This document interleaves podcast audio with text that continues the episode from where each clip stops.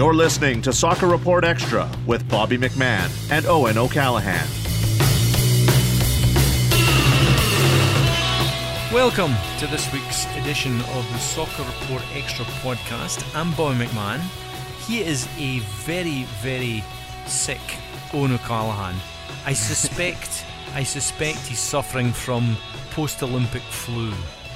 Ah, such a shame, isn't it? That is all done and dusted. The Americans won the curling. I know. See, see, the thing is, I remember. I can even remember the days. God, I'm saying this an awful lot nowadays. but I can remember the days when actually the Americans used to be quite good at curling. Like when the old days of the Air Canada Silver Broom back in the 70s and 80s. The Americans. When I say the Americans, I'm not quite sure that's accurate. Were they Canadians really who lived in was- Minnesota, basically? It- No, it was kind of Minnesota and North Dakota, and maybe Wisconsin. Wow. I don't think they came from any place else. Like there's a, you know, just like you said, there's not a lot of ice rinks in Ireland, perhaps none at all. Let's face it, there's not a lot of ice rinks in Alabama or Tennessee either. Yeah, I'm um, willing to bet. Yeah, and and I just it, it was kind of funny with the winter games because um, I'm not sure if our listeners uh, who are obviously so uh, enamored at the fact that right now we're not talking about football but talking about winter games um, is the American curling team uh, who actually tweeted Delta Airlines Yeah. to say, "Hey Delta." We're Olympic champions. You may have seen it. Any chance of an upgrade when we fly back home? And Delta went, "No, fuck off. You're curlers." Can you imagine that? PR Delta just couldn't give a shit. Sorry if, if, if there's any employees of Delta Airlines listening to our podcast, um, but uh, yeah, it was They a were, they were great. too busy. They were put, too busy dealing with their NRA situation. yes, or like when what they were dragging throwing people, the, dragging uh, dra- cup. and, and dragging people off flights. Wasn't that wasn't that Delta as well? Or Was that United? Was that the Delta as well? Oh, I you missed lose that. track, don't you? After a while. Yeah, you do. So anyway, so we've got Owen recovering from his post-Olympic blues, seeing that's all over for another, I guess, two years to the summer. And where are we going? We're going to Tokyo in 2020. 2022 is Beijing. 2024 is Paris. 226 has yet to be decided, and 2028 is in Los Angeles. So just before we, you mentioned curling, so I must admit I did not watch any games on Saturday because I was too busy watching rugby. I was uh, I could not resist watching the Calcutta Cup and Scotland playing England. I'd resigned myself to the fact that we were probably going to get a kicking. But actually, Scotland played very well and they beat England for the first time in about 10 years, and it was a really good game. So, that's my bit. Do you want to talk about soccer now? Well, I mean, we could turn it into a rugby podcast if you want, just kind of like as a bonus special edition for our listeners. But um, Well, it, it, remi- it would remind you, it'd probably bring back bad memories for you watching Everton Watford. Oh, good grief! I mean, I thought that I was doing the right thing. You know, I was. I'm, I'm kind of under the weather at the moment, and I was like, oh well, at least it gives me the chance of watching. You know, maybe two teams that I don't get to watch a lot of, and you quickly remind you quickly remind yourself why. of why you don't fucking watch them. It was the most pitiful display. I mean, you were watching a rugby. A couple of lads playing in this game could have done a job for either Scotland or England because it was what, uh, like that's that's an hour and forty five minutes of my life I won't get back. Do you know what I mean? You feel like writing a strongly regret, worded letter to both clubs and saying, you know, what can you do for me? Because I mean, this is absolutely disgraceful. Um, Everton really, really struggling. What, do you- what, what, what do you think your answer would be from Big Sam? I think the second word would be off. It'd probably about pretty close to Delta's Yes. response to the curlers, I right? think so. Yeah, around that similar sort of um, similar area. Um, but But I, you did, but you did watch West Ham and Liverpool, though, didn't you? So that must have made you feel a bit better. Yes, I did actually, and and Liverpool were good. Um, it was it, it was you know uh, um, they they're almost euphoric at times. I mean they got a hatful midweek and racked up another four um, against uh, a West Ham team that were that were gamely for for a little bit Uh-huh. of the of, of, of, of the actual fixture, and then Liverpool's class just really just came to the fore, and ultimately you watch uh, two teams, um, um, the gulf between them is just absolutely astonishing. Um, in terms of, uh, I mean, West Ham did get a, a really nice goal on the break. Um, Antonio had just come off the bench, and you know he, he he scored to pull it back to three one.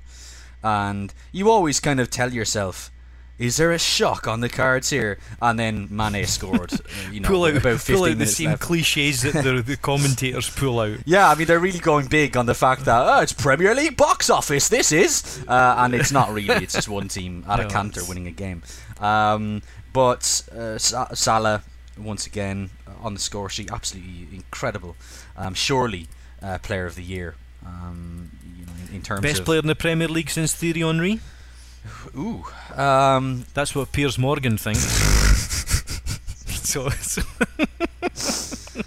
Well, I was actually got, waiting. I uh, was actually waiting for a reference to like you know a kind of a highly regarded intellectual kind of football figure, and then you hit me with Piers. Piers Morgan is to soccer what he is to insightful journalism. My favourite Piers Morgan story is when he was a host. Uh, this is, you know what, when people do follow Piers Morgan on Twitter, you know, and, and the guys that are also listening to podcasts, a little thing to put in context about Piers Morgan. There was a time when he was a host of Britain's Got Talent, when he sat there as a judge and had to listen to a man come out on stage and fart along to the Blue Danube.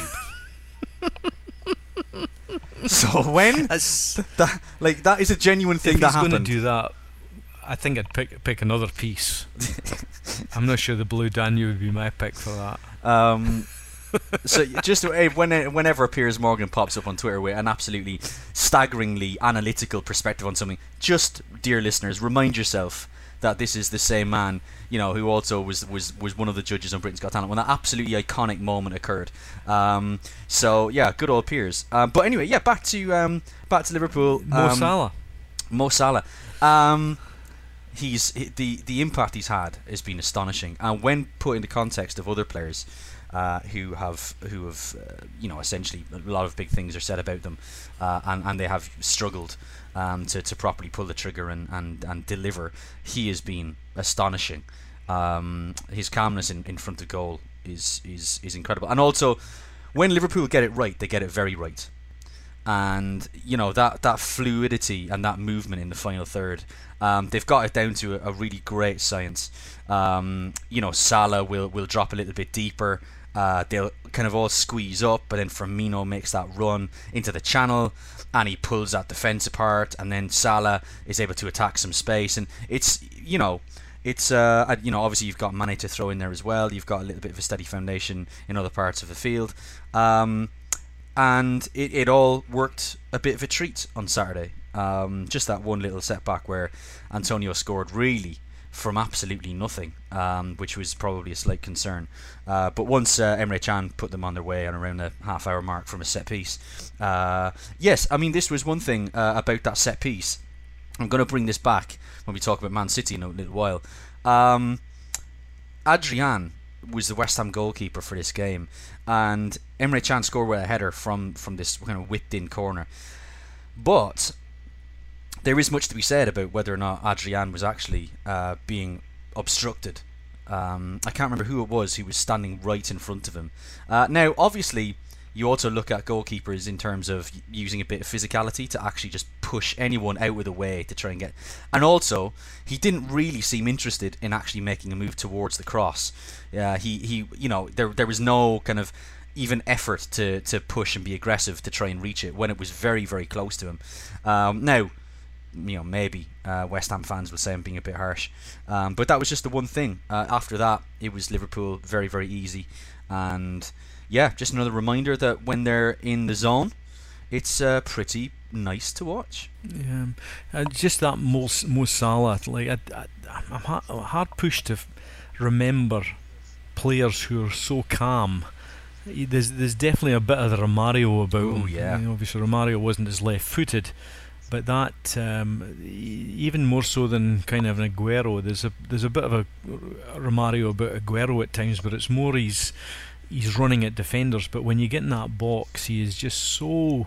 You talk about strikers that have ice flowing through their veins, but uh, Salah's like that, and he, he does remind me of uh, Romar- Eduardo before he had that bad injury against Mm. Birmingham was a bit like that as well. You just had a feeling that when the ball dropped to his feet, that was going to finish up in the net, and that's that's the feeling you get with Salah at the moment. Um, you know, everything's going to go in. Yeah, to put it in context as well, um, I think maybe Luke will correct me if I'm wrong uh, at the end of the pod. He now has Salah as many goals this season as Luis Suarez had in 2014. Yes. Um, so- Except, oh, except there's a. There's a there's a there's a little bit of a caveat on that one. Unless you're going to give me the caveat. I'm, I'm not. I'm not. I just uh, I thought that I heard that over the weekend somewhere. Yeah, I'm going to bring in the uh, Sid Lowe TM caveat on that one. Um, you got to remember that that was the year that Suarez missed the first ten games. Aha. So Why it's was that? actually when you uh, 2013-14 Yeah. Wh- wh- why did he miss those games? Actually, we probably shouldn't get into that. because he because he took a bite out of a um, the Chelsea Ivanovic. Ivanovic, wouldn't it? Yeah. Um, so actually, both at this state, uh, both uh, Suarez played 37 games that year and scored 31 goals, and Salah's played 37 games and scored 31 goals. So the actual tweet that people have been putting out there makes Suarez l- makes it Suarez look kind of bad, but the reality is that you know he's on track with what Suarez did. 'cause I think there's an injury to Suarez as well that season as well, but he did miss the first 10 games.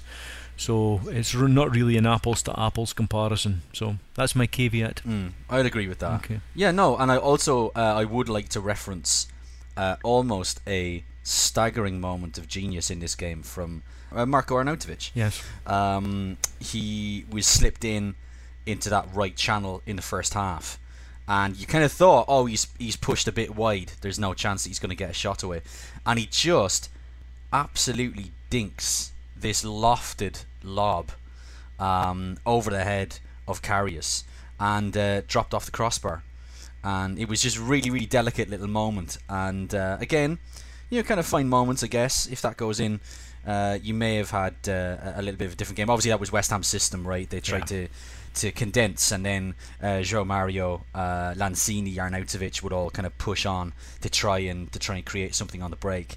Um, you know, it's obviously how the goal came eventually, um, but uh, just earlier on, he was very, very unlucky. He's been um, surprisingly good for West Ham, Arnautovic. I had my doubts when he made that move, but uh, you have to put your hand up and say, you know, credit to him. I think Moyes' arrival has made a big difference. I think because I think Moyes, whether it's forced or otherwise, or whether he actually does have faith in him, but he hasn't got much option apart from uh, putting a lot of faith. I think in uh, in the player as well. He's he goes back to the days of uh, I believe even uh, Mourinho Inter, and he's one of these guys with fantastic talent, not a lot of consistency, and and perhaps you know when he's on, he's on, but he it's it's that lack of consistency that hurts him. And West Ham did pay a whack load of money to get him last summer. So anyway, that brings us to the end of part one, and in part two we'll be moving to some action from Sunday. You're listening to Soccer Report Extra. Keep up to speed with the podcast and get all the latest news, musings, and rants from Bobby and Owen by liking us on Facebook at Soccer Report Extra. Now, back to the show. Big Sunday standoff with Crystal Palace and Spurs. Don't think you saw that game, did you? I didn't. I didn't. No, I, I caught the latter stages of it, and I have this, you know, Spurs Spurs should be paying me because I've got this habit of whenever I tune in a Spurs game, they score, and sure enough, that's what happened on Sunday. I didn't really catch much of the game, but I tuned tuned in for the last three or four minutes, and um, let's let's say let's just say Roy Hodgson was not happy. He'd uh, taken off James Tomkins, put on uh, Delaney. Delaney got himself turned round something awful at a corner. Kay, Kane put in a actually a, a speculative header, I would describe it as, and Wayne Hennessy suddenly. I have no idea what he was trying to do, but it really wasn't that difficult to save. He could have easily parried it. He could even perhaps caught it. He, he just looked surprised at the ball coming back to him, and boom, it's in the net. Spurs get a big win, and uh, Roy Hodgson finds Crystal Palace. And this is a thing I think you got to watch at this time of year. Is Palace are slipping back into trouble again. Swansea have done the same thing. Mm. Like a couple of weeks ago, we were looking at well, Palace are beginning to move up the table. Swansea are on a run. You look at the table now. Crystal Palace are 17th. Swansea City are 18th, and they're back in trouble.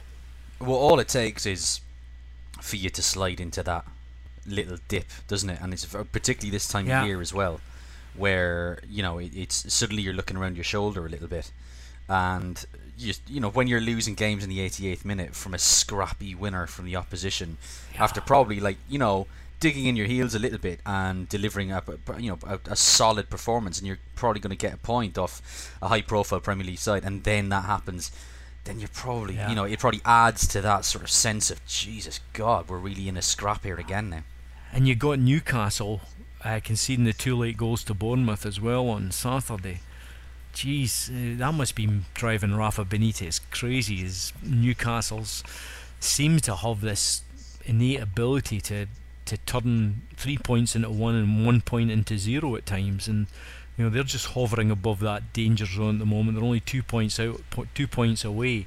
Perhaps the only thing going for them in Southampton at the moment is they've got pretty good goal differences of minus 11, minus 12, while other teams in the relegation zone are all minus 20s and and upwards. So, but uh, do you think do you think, do you think Newcastle are going to be able to pull this one out? Well, you would you would look at Benitez as a key figure in it and say, you know, you know, he would bring um, experience to this, uh, you know, sort of Newcastle side. But to be honest, when these incidents happen, you know, the first thing that you think about is the fragility, right? I mean, it's it's just these players just not being able to see out games, and there's a professionalism to that. There's a way of of handling it when the opposition's going to throw everything at you. You have to be organised. You have to be Yeah. um, gritty. You have to you have to be uh, uh, prepared for an onslaught. And and I just think that I mean you see so many teams of that caliber that in those la- latter stages of games it's just like pinball in a penalty area. There's you know everybody retreats to you know the 18 yard line and they just brace themselves for what it and and you're just you're just bringing it on yourself. There's no sense of control. There's no sense of calm. Um, so when that stuff starts to happen, you know the, the those positives that you would look at in, in terms of a Benitez like figure, it kind of don't really matter anymore. Um, you know, because ultimately it, it comes down to the quality on a pitch, and, and you're looking at guys to to stand up and lead, and you know, you know, ensure that this sort of stuff, these scrappy little errors, don't happen. Um, but when they do, like what you just said, it feeds into that uh, s- psychology of, of a struggling team. Yeah. Uh, and, and this time of year when you're looking around you, everything becomes concertinaed, and these two points that you drop could really, really be costly come the end of a campaign. Well, you look at uh, basically if Newcastle had held on there, you know looked like it was a bit of a smash and grab in terms of being two nothing up. But um, even so, you know, you, you win that game, you go to 31 points. Bournemouth go down to th- you know the, you catch Bournemouth at that stage, and you actually go above Bournemouth, and you're sitting 11th in the table. Now you're sitting 15th, and you're just a couple of points behind. This is where it's really going. We're down to our last 10, essentially our last 10 games now, apart from a make-up game on Thursday and this is where I think things really are going to get interesting because I think some of the, the top teams are going to be surprised as the, the as the group and there is a large group of potentially relegation uh, teams at the moment are just going to dig in that little bit harder and make it a little bit more difficult. So I think uh, we're in for a very interesting last ten games. But an interesting game on Sunday was Manchester United coming from behind to beat um, to beat Chelsea two one. Um, sort of picked up perhaps the challenge laid down by Liverpool by their win on Saturday, and then Tottenham uh, putting a little bit of pressure on them. Tottenham sitting on 55, Liverpool sitting on 57, and going in this game, Manchester United uh, were sitting on 56, but. Uh, they did it, and I'm I'm not sure. Uh, should we be giving credit to Manchester United and Mourinho, or or should we be asking big questions of Chelsea? And again, after that uh, excellent display against Barcelona, um, some doubts are raised about Chelsea's application and uh, and their ability to to uh, finish in perhaps well certainly in the top four. Well, it was Jekyll and, and Hyde from them. Yeah, You know, I thought that they were really, really excellent in that first half. Um, but I think they struggled. great goal. Uh, fantastic. Uh, but I think they struggled uh, uh, in terms of not capitalising in their early dominance. Morata smashing one off the crossbar from close range. I mean, that if that goes Yeah. in, suddenly you really have laid down the gauntlet for United because United took an absolute eternity to get out of the traps. Um, so they, for, for some of their players, it looked like they had no clear understanding of what the plan was. Um, you know, because Chelsea were were looking to, to be expansive, um, pull those uh, wing backs as wide as they could go to open up that space, isolate the likes of Moses with Ashley Young.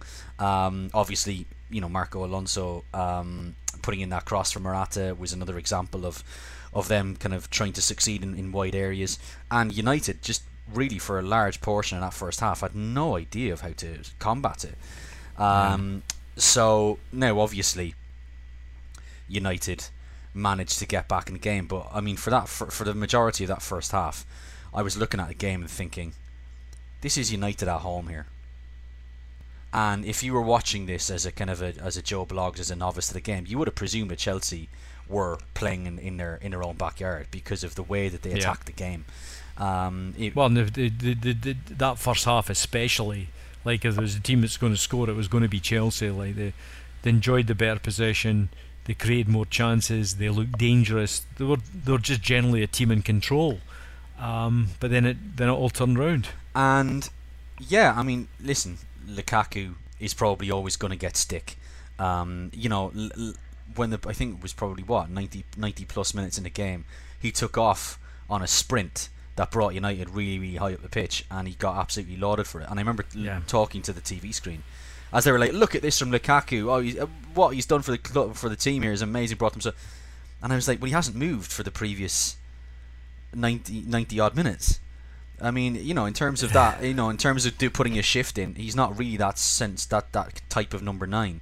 Um, so what he is is exactly how uh, was exactly what the goal was. Um, he's a guy who may miss one or two chances, but there is a a, a composure to how he can finish. Um, in terms of a little routine with Martial, it was nice. Sanchez was involved as well. It was very very tight.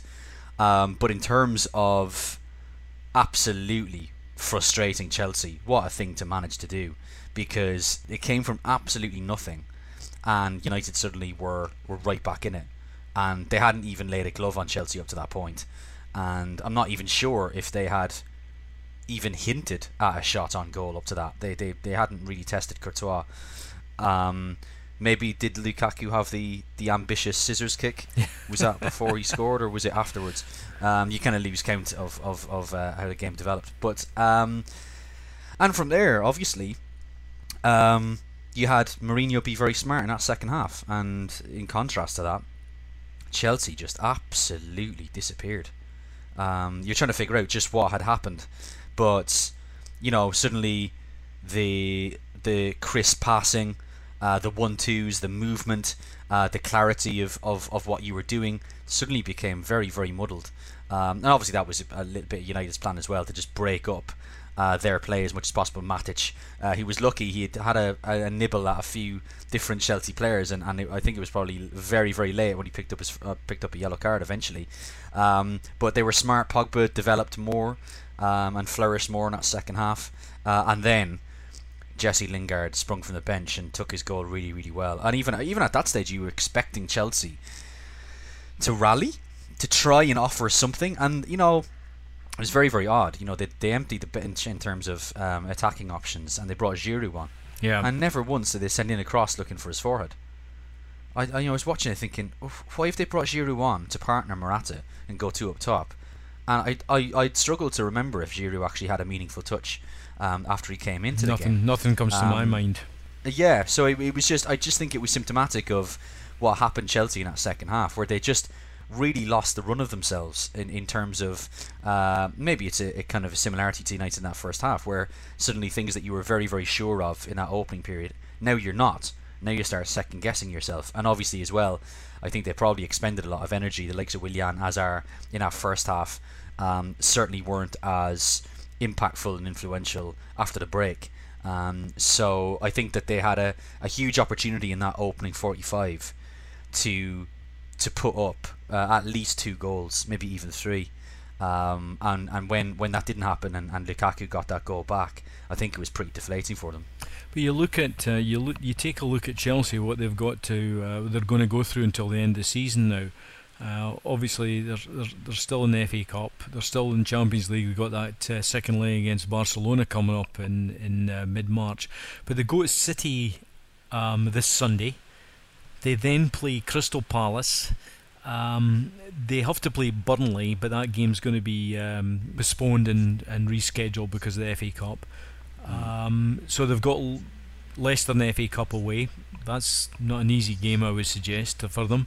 They've got Chelsea at home, or sorry, they've got Tottenham at home in the Premier League on April Fool's Day. They've got then West Ham at home, Southampton away, Huddersfield at home. That's not too bad run. Swansea away, that's not too bad.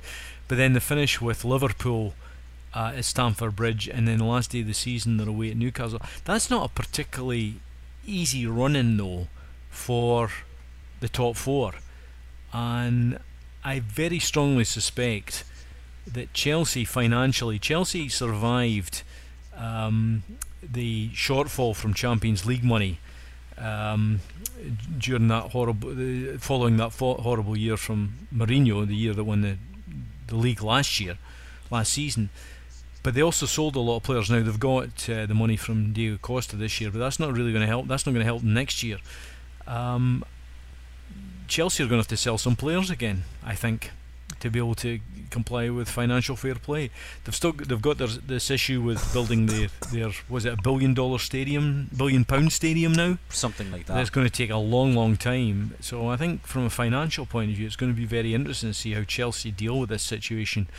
Um, over the next few years, so they're probably also going to be in the summer looking for a new coach as well. Yes, yeah, because I don't think uh, I, I, think we agree that Conte is unlikely to be there uh, this come come August of uh, 2018. It just seems like a natural parting of the ways. So, anyway, that brings us to part two. We'll be back with part three in a couple of seconds. You're listening to Soccer Report Extra with Bobby McMahon and Owen O'Callaghan. Be sure to follow them both on Twitter. Links are in the show notes below. Now back to the show. Wasn't the Premier League, but it was the Carabao Cup final on Sunday. Manchester City 3, Arsenal nil. And I think it's fair to say, Owen, that there was never a moment in that game where there should have been any doubt that Manchester City were not going to win this game. There might have been some controversy over the first goal, but City were just so far ahead of Arsenal, it wasn't funny. Um, they had one chance. Uh, the when when they broke with Ozil on the right, he sent in that cross that was behind Aubameyang. Yep. And uh, Kyle Walker dived in, and Aubameyang just couldn't force it through. Um, that was it. If uh, if yep. if that goes in, and if they're able to score that, you know maybe it would have given them a little bit of a foundation. But going by how the rest of that game played out, and just how far they were from City for the entire game, you you actually probably feel that even if that did find the net, City would just roll their sleeves up and pick them off bit by bit. Um, because uh, at times it was embarrassing, to be honest. You know, you thought to yourself, this is a Wembley final. And yeah, it's a League Cup, and, and obviously um, it's not uh, necessarily many clubs' priorities, but. You know, when you're Arsenal, particularly, you're there. You may as well win it. Exactly. When you're Arsenal, particularly, um, they all they know all about stemming the the, the bleeding um, from going out and picking up uh, a piece of silverware every once in a while. Um, it doesn't change everything, but it does momentarily give your fans something to cheer about, which is really, really crucial in terms of, of, of what the situation that they find themselves in right now. Um, but I really, you know, I always think about finals and, and players involved in finals that when you come off after after the end of it, you know, do, do you have regrets about, about how the game played played out? And you look at those Arsenal players. I mean, they didn't even get going. This is a final. Yeah, they're they're running they're running sand right from the beginning. And remember, that's the that's uh, in the last two of the last three performances.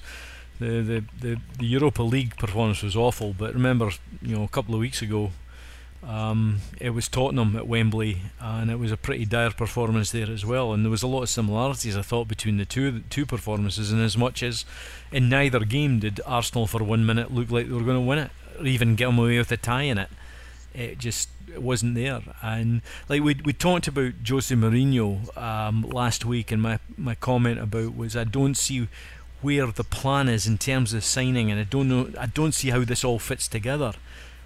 I have the same comment on Arsenal. I don't see where the signings fit together here, and you know the the pressure is going to mount on Wenger again, and rightfully so because I just I, I just think it's got.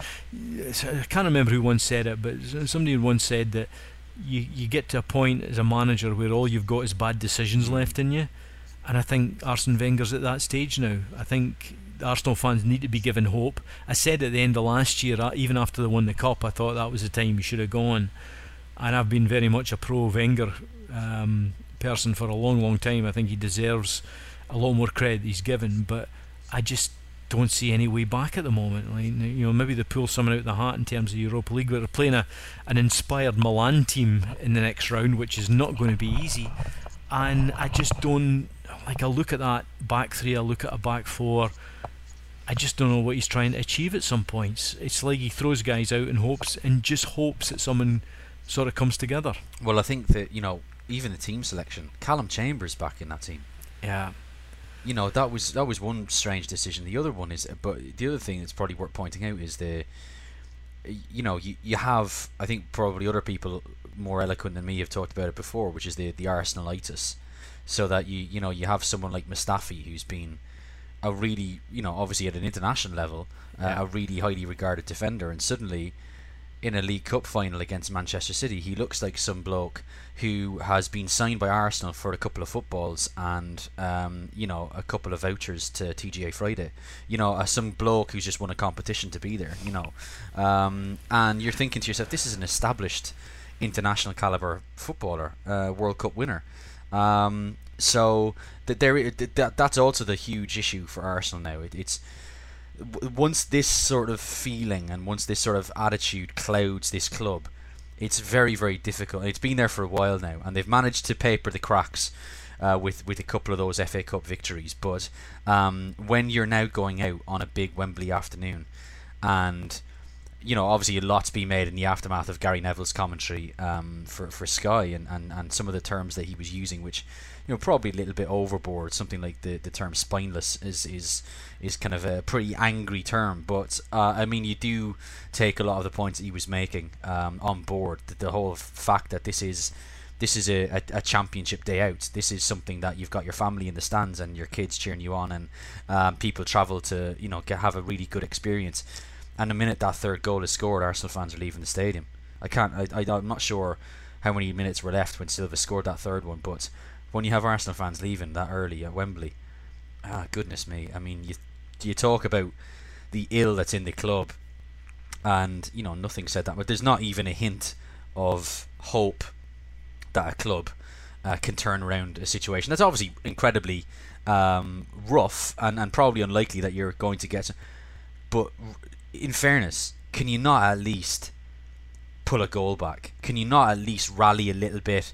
You know, can you not get your foot on the ball and just try to have some sort of imprint on this game? Instead, it completely passed them by. I mean, I know that, yeah. um, you know, the, there's there's you know I'd even argue as well as for the second goal, um, you know, there's there's possibly um, you know some a point that you could make about a goalkeeper's eye line being blocked uh, nah, by a player. Nah, you, you don't. That would be soft. Yeah, I'm, I, nah, you know that's nah, yeah. those are the things that you end up looking for, right? I mean, th- those are the, uh, and I'm sure Wenger was doing that in his in his press conference afterwards. He was trying to look for excuses ultimately.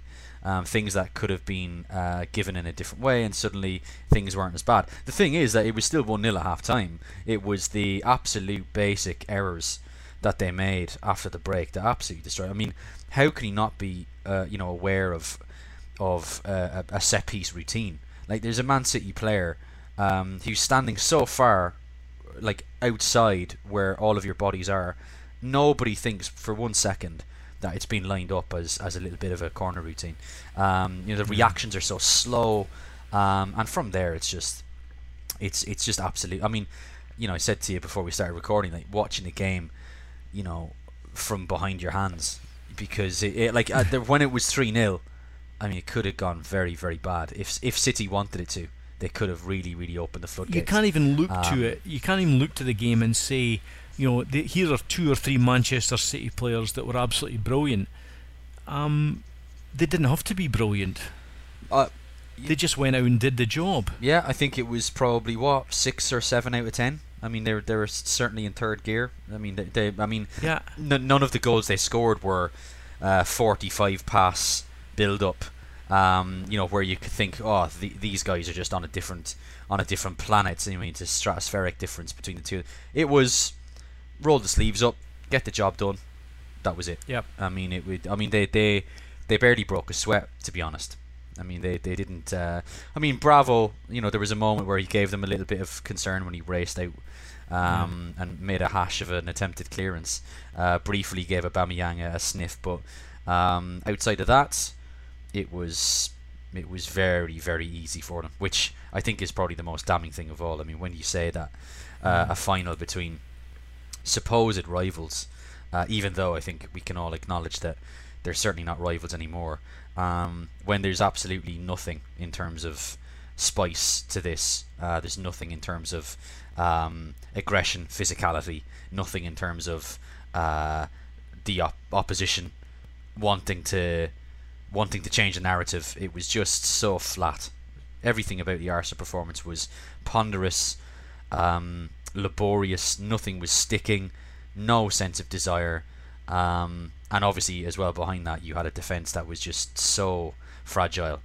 Um, you know, they, they just they just always looked capable of, of coughing up more chances for City. I, I read an article last week, and I once again I can't remember who it was. I read so many so many things every week, but um, the, the the piece was what's happened to uh, the Arsene Wenger ability to find these hidden gems and turn them into great players.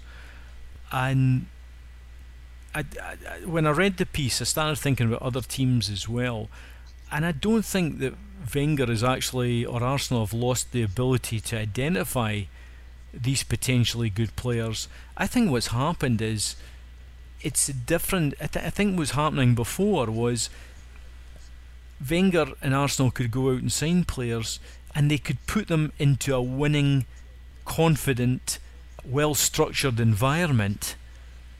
And now they've lost that. And they're becoming you know like an upscale kind of Newcastle or Sunderland where every new player they sign turns to crap. And you look at you know we, we started off this conversation um, talking about Mo Salah but that's that you look at Klopp with Salah Mane um, Firmino. Some of these players that have been signed, let's forget about the goalkeepers just now and the centre backs, but certainly going forward, the confidence players, he's been able to put them into a, a, into a system where they seem to thrive. And I, I think that's where Arsenal have lost it. I don't think I don't think we can really judge whether these players are great players or not, or very are very good and very competent players, because they're just a team that are that, that are kind of shattered at the moment, and they have been for the last couple of years. Intermittently, they kind of come out with great displays and displays that have you thinking, well, maybe they're back on track. But invariably, as soon as they turn the corner, they hit another brick wall. I mean, I think that there's uh, at one stage Danny Welbeck came off the bench, and remember when Welbeck was signed by Wenger? Wenger said he was actually really open about it. Well, we actually wanted him on loan, and then United had actually said, "Oh, well, you can you can have him on a permanent deal if you want," and Wenger kind of shrugged and said, "Yeah, okay, fair enough." You know, you think of the previous recruitment drives where you go out, you're very specific about um, the players that you want to bring into that club. I think it's it's it's changed now with Arsenal. Um, you're not proactively going out there to try and and uh, um, I mean that may be harsh. That's it's you know you're, you're uh, there's obviously a lot of scouting going on behind the scenes where they are trying to unearth um, players. But as you said, those young players, I mean, if they, they if they have a decision to make in terms of joining Arsenal or Man City, which are they going to go to? Um, I mean, that was the big surprise about Ozil actually signing that new contract. I mean, I was convinced that he was gone. Um, they they somehow managed to, to keep a hold of him. Um, you thought we talked about on the podcast that the Sanchez deal could actually reflect well on Arsenal in terms of um, the players that they got in return, Mkhitaryan and Aubameyang. Um, but what's happened is the rot is is is too big. Um, you saw the body language of of those players and I'm not big into that, to be honest. You know, in terms of gossip magazines and people going, "Oh, the body language of this Hollywood couple. What does it tell us about their relationship?" um, but what you do want is you do want a bit of heart and determination. Um, and there's just instead, it's just, it's just lifeless. It, and and I think that there's a kind of a, a an implied shrug of the shoulders you know, to, to what Arsenal are experiencing at the moment. It's well, what what kind of do, what do you expect? I mean, is is the likes of Alex Iwobi going to suddenly go on an absolute streak where he becomes one of Europe's top players? Um, is Welbeck suddenly going to you know start performing? Is um, you know so ultimately it comes back to what you were saying in terms of what's the plan. Wenger always seemed to be a man because of he was an economics major, someone who always thought of plans, someone who always was prepared, um, and you don't really get that feeling anymore. And I think Arsenal have have a situation now where they've almost been reactive. They've now turned into a reactive club instead of going out there and Yeah. making things happen themselves. Now they're just following um, based on what other people ha- ha- have been doing. You know, they have a club interested in one of their players. Okay, well, now we have to go and react to selling Sanchez. You know, it was it didn't it, it didn't seem for a second that Aubameyang or Mkhitaryan were priorities. It just seemed that well, what else are we going to do? Um, and you know they, they, they, they bring those into the club, but it, it doesn't seem that um, it was a thought out strategy, and I think that that's the big difference. I mean, I I was watching after that game today. Uh, there was a classic Premier League on one of the channels on TV, and it was a game from 2006, and it was Arsenal against Man City. And I mean, you know, the Man City lineup was Distin, Richard Dunne, you know, Didi Hamann, DaMarcus Beasley, Darius Vassell, um, and Arsenal was Adebayor. I think Van Persie was injured. Henry was injured that day. Um, but you know, there was D- Diaby. Um, you know, you, you go back even as far as 2006. I think that there was there was rumblings as far back as then that they were being usurped in terms of how they were doing things. Um, and essentially, you know, what always happens is you're a revolutionary. Someone comes along steals your ideas, and then you're not a revolutionary anymore, and you just fall in line with other people and what they're doing. Um, and it's it's sad. It's sad that it's becoming more difficult to defend Wenger. Um, it's it's annoying that uh, and frustrating that we both kind of have to throw our hands up to heaven and say, well, Start with a clean sheet. yeah, we're we're we're we're at that stage now where it's all a bit inevitable, and you don't want Wenger to leave like this. You don't want Wenger to leave with uh, a really patchy um, last few seasons, fan frustration and anger. But it's gonna it's gonna happen. It's it's written now, right? The only thing they can do possibly to redeem themselves this season is win Europa League, and that team doesn't look like it's got the potential to- win the Europa League when you see the other teams that they're going to be playing against. I think it would be a minor miracle if they finish the season with a trophy. To be honest, I, I just think that Yeah. sometimes you sometimes you, you pick up on uh, the trajectory of a club. And I think like we said you know sometimes you're good enough and, and if you're a good enough coach you can paper the cracks and you can you can figure something out in the, in the short term. But it comes back to being reactive now right? I mean it comes back to being reactive will only get you to a certain to a certain level. Um, and the, Arsenal are, aren't at the front of any queue anymore.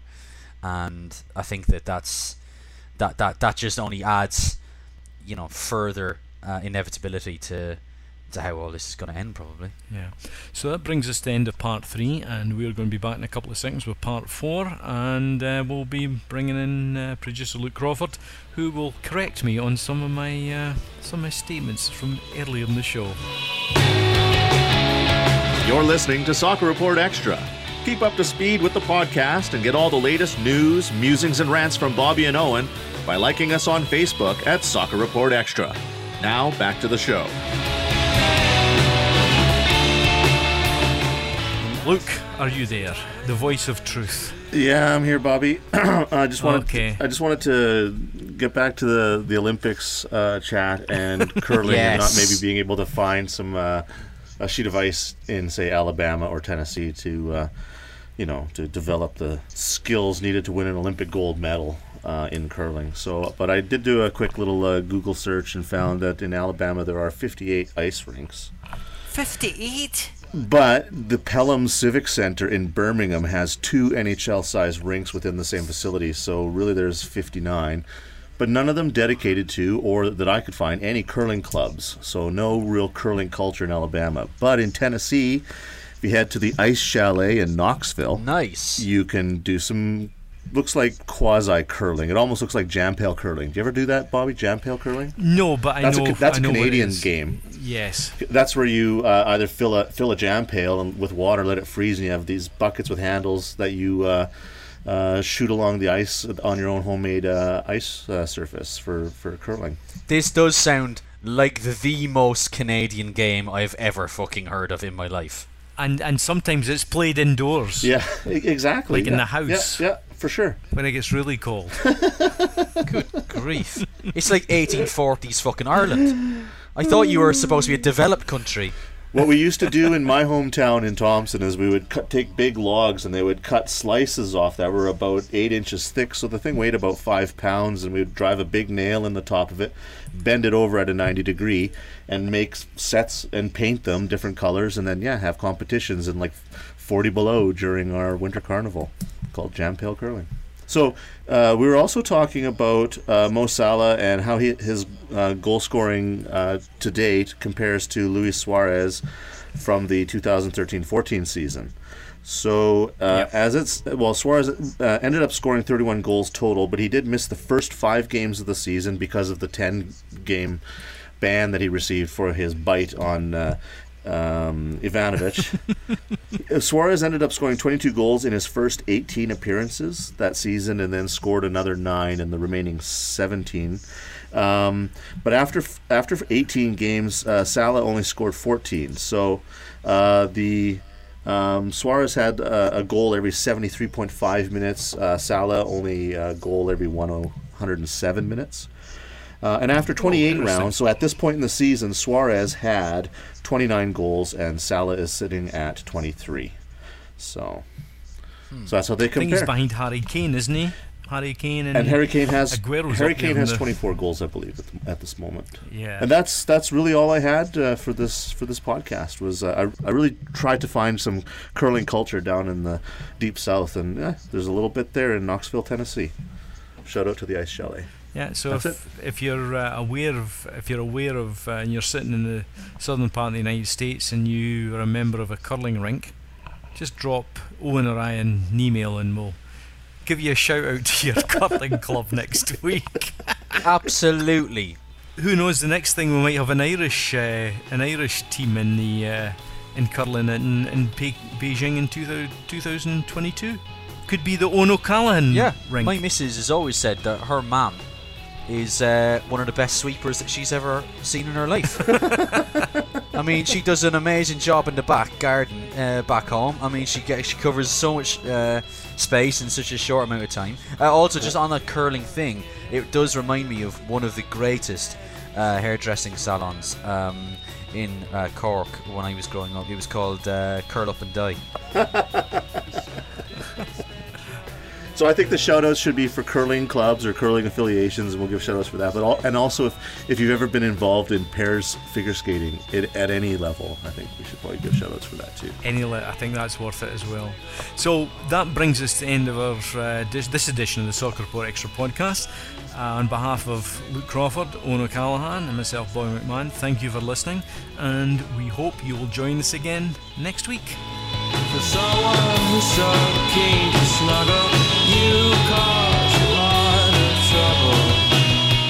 Thanks for listening to Soccer Report Extra. To keep tabs on the podcast and get all the latest news, musings, and rants from Bobby and Owen, like us on Facebook at Soccer Report Extra.